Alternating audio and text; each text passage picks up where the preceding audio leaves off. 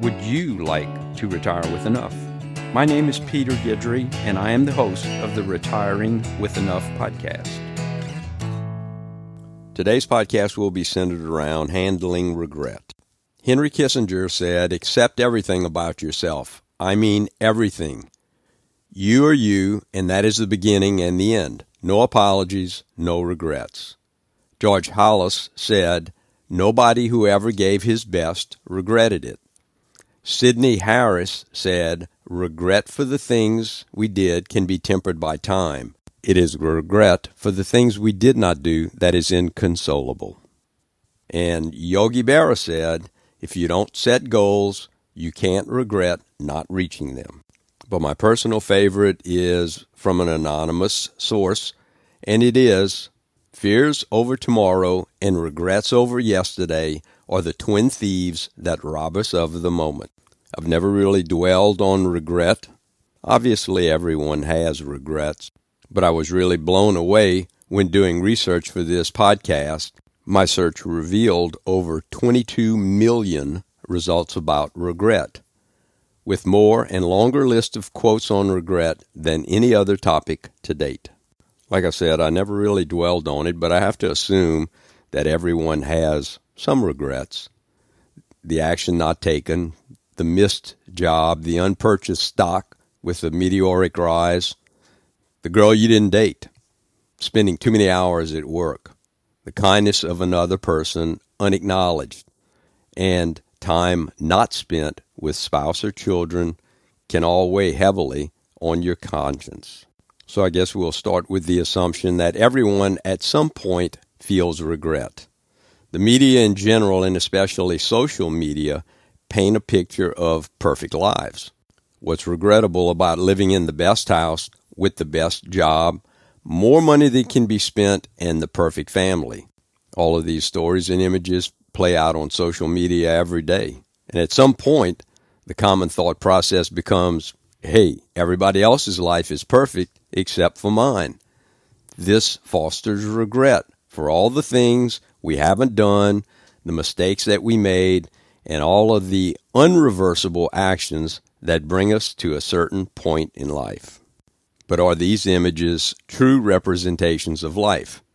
Hey, look, it's probably a true statement that every person has some regrets, and it's probably also true that everyone has done things and made mistakes they would rather not have made. And I can certainly attest to that. But it is my opinion that much regret originates in the belief that past decisions have adversely and irreparably damaged the present, or that one's present situation can't be enhanced or altered in the future. You are where you are and you stuck because of the things you did in the past. So, what are the sources of regret? People regret where they are presently and regret all the decisions that have brought them to the point in life they feel is unalterable. Of course, just a minute ago, I spoke about media, which makes it appear that everybody else is better off, happier, wealthier, and living a more exciting life. Media influencers would have you believe they live a special life in a special world that is unobtainable to you. And unfortunately, for many of us, we feel they're correct, and that only increases regret. But recently, I read an article about a person who wanted to become a media influencer. This person was on a photo shoot in Las Vegas. The first photo showed this person standing in front of one of the most luxurious hotels in Las Vegas. This was followed by a photo of the person floating in a pool surrounded by rose petals. Other photos showed this same person doing awesome and wonderful things at different locations in Las Vegas. But the article goes on to show that the person was actually just standing in front of the awesome hotel in Las Vegas and was not really staying there. She was staying at a much less expensive place further away from the strip. The photograph of her laying in the water surrounded by rose petals was actually taken in a baby pool, not around the pool in some expensive resort. And on and on, all of the photographs were staged and this person really wasn't living the life that you thought she was living, and is the source of some of your regret in the fact that you can't live the same wonderful life that she lives. There's a book that was written a bit ago by an author called Bronnie Ware, who spent a lot of time with terminally ill patients. She listed five regrets she noted while working with these terminally ill clients. So, the setup for the book is that she spent time with these terminally ill patients, and over a period of years, she developed a list of the things that people spoke about most and regretted most as they were in the later phases of the dying process. Her book, The Top Five Regrets of the Dying, listed these five regrets. They are I wish I had the courage to live a life true to myself, not the life others expected of me. I wish I hadn't worked so hard. I wish I'd had the courage to express my feelings. I wish I had stayed in touch with my friends. I wish I'd let myself be happier. It's actually pretty sad to think that as people lay on their deathbed, these are the things that they realized they hadn't done and would never have a chance to do or correct. So, in doing my research, I came up with a list of how to minimize and let go of regret. Some of these I agree with, and some of these, eh. The first one is make a list. Instead of dwelling on life's mishaps, make a list of what you've learned from your mistakes. Also, include what you're doing to make the future better. I tend to be a list person, and I always feel like it's beneficial to write things down and think about them a little bit. The second one is reframe the past. When thinking about decisions that have caused regret, reframe your thoughts to consider whether other alternative decisions may have made your life worse. No one knows if the alternative decision would have created a better outcome. This is a play on the road not taken. Would that road have been better or worse? If you had taken the other road, would you have ended up in a snowdrift somewhere or in a mountain meadow filled with wildflowers? The third one is forgiving yourself. Uh, this one I'm pretty much all in on, and it's probably one of the most important, but it's also one of the hardest self forgiveness. It's important to realize that everyone makes mistakes, and forgiveness is a process that starts with self realization. You have to identify the problems of the past and realize that your behavior can be changed. Here it is again make a list and talk about it with yourself. Give yourself grace along with forgiveness. Quit being a critic. Sometimes the person who is your worst critic is you. Self analysis is healthy if not taken to an unhealthy level. Extreme self criticism inhibits future growth, which encourages more self criticism. Don't wallow in self pity. Change or initiate activities to get you out of the house and into a new environment take up a new hobby, change up physical workouts, or hike a different trail. Make amends. If your regrets involve actions or lack of action addressed to other people, apologize and make amends for the past. There will be benefits to both parties. I've actually used this one a lot in the past, and it's pretty hard to do because it means going to another person, admitting you were wrong, and asking for their forgiveness. But what it does is actually puts the ball in their court, and they either accept your apology and forgive you or they don't. Either way, you walk away with a clear conscience. The next one is journaling. I'm not a big fan of journaling, I've said that in the past, but it is a way to work through regrets by writing, thinking about, and self analyzing regrets. Talking with others. Talking with others may reveal that you are not alone in your regrets and the wisdom and experiences of others can be beneficial. Uh, this one's a real news flash. Get professional help. True depression and the inability to resolve regrets may signal the need for professional help. But I feel like maybe the best strategy is just to avoid things that will create regret and to develop healthy habits instead of trying to minimize regret afterward. So, what are some of these regret avoiding strategies? Well, first of all, choose a career that you like. Duh. Not the one with the biggest paycheck. Working for money in a career or job that you hate will eventually create regret for the career not chosen.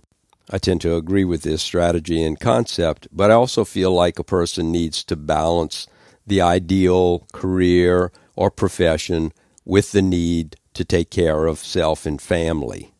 I always felt like early in life maybe I wanted to be an archaeologist. Sounded like a cool thing to be until I did a little research and found that archaeologists spend most of their time in remote locations working really long hours for very little pay. The second strategy is to treat your body better. Bad habits like drinking, smoking, lack of exercise, and poor diet may sentence someone to years of chronic disease and ill health. Unfortunately, this doesn't normally show up until you age a little bit and then realize that you will definitely pay for the sins of your past. The third strategy is to stop worrying. Time spent worrying about things that may or may not happen is mostly time wasted. And then you need to value your time. Life is short, so do the things you want to as soon as possible. Waiting too long may disrupt plans as time changes personal dynamics. A friend of mine said, Life is short, eat dessert first. Choose happiness. Finding things to be happy about each day will change attitudes. I actually did a podcast on this subject a bit ago called Replace Negativity with an Attitude of Gratitude. The next strategy is to see things on a smaller scale. Learning to enjoy the simple things in life and celebrating the small daily victories can increase happiness consistently. Say it now. Don't wait to tell people your feelings towards them or to express feelings about situations that concern you. People don't live forever, and unresolved concerns can grow to cause bigger problems. Another strategy is traveling early. One of the big regrets of many people is not traveling when young enough to withstand travel demands and while in good health. As people age, the ability to travel freely diminishes. My parents instilled a love of travel in me, and over the years, my wife and I have traveled both widely and extensively. But travel does come with its own costs, both in time and dollars, and time spent away from family when not traveling with your family. The next strategy is to choose a partner wisely. I'm not sure I'm all in on this one. I do agree with the general statement that it is really important to choose a partner wisely, but unfortunately, when you're young, and that's when most people get married, you really don't understand or know what constitutes the best partner. It's kind of like saying choose your parents wisely. But this strategy says that a good life partner can be one of life's greatest joys, while a bad partner is a source of sadness and stress. Big news. And the last strategy is to take calculated risks. You are more likely to regret not trying something than trying and then being later disappointed. For me, it brings to mind an old saying that you miss 100% of all the basketball shots you don't take. And now, some final thoughts. A life filled with regrets is a life unfulfilled. Regret can steal the joy of today. Acknowledge that almost everyone has some regrets, but realize that regret doesn't guide one's life. Don't buy into the media's definition of success. Each person can decide what defines success in their own life. There are multiple pathways to minimize and mediate regrets in life. And the last two are the two things that I've chosen to try and live by in my own life, which are to try and avoid regret by proactively developing good habits and avoiding early signs of regret. And the last one is just to forgive yourself. Everybody makes mistakes. Forgive yourself for your past mistakes and allow yourself to let go of the regret and live your life. And don't let fears over tomorrow and regrets over yesterday steal the joy from today. If you regret constantly taking on too much, then you'll enjoy the next podcast, which is Learning to Say No. As always, thanks for listening. If you're enjoying the podcast, please feel free to leave a review. And if you want to partake in an online conversation, be sure to search for the Retiring with Enough group on Facebook. Thanks. The information and opinions contained on this podcast are for general education and are considered general communications. Information on the podcast was obtained from various sources, and retiring with enough does not guarantee the accuracy or completeness of any information presented. Retiring with Enough strongly recommends that you perform your own independent research and or speak with a qualified investment professional, legal advisor, or tax professional before making any financial decisions. The information and opinions expressed should not be construed as financial planning and does not consider the economic status or risk profile of any specific person, nor does it constitute an offer to buy or sell securities.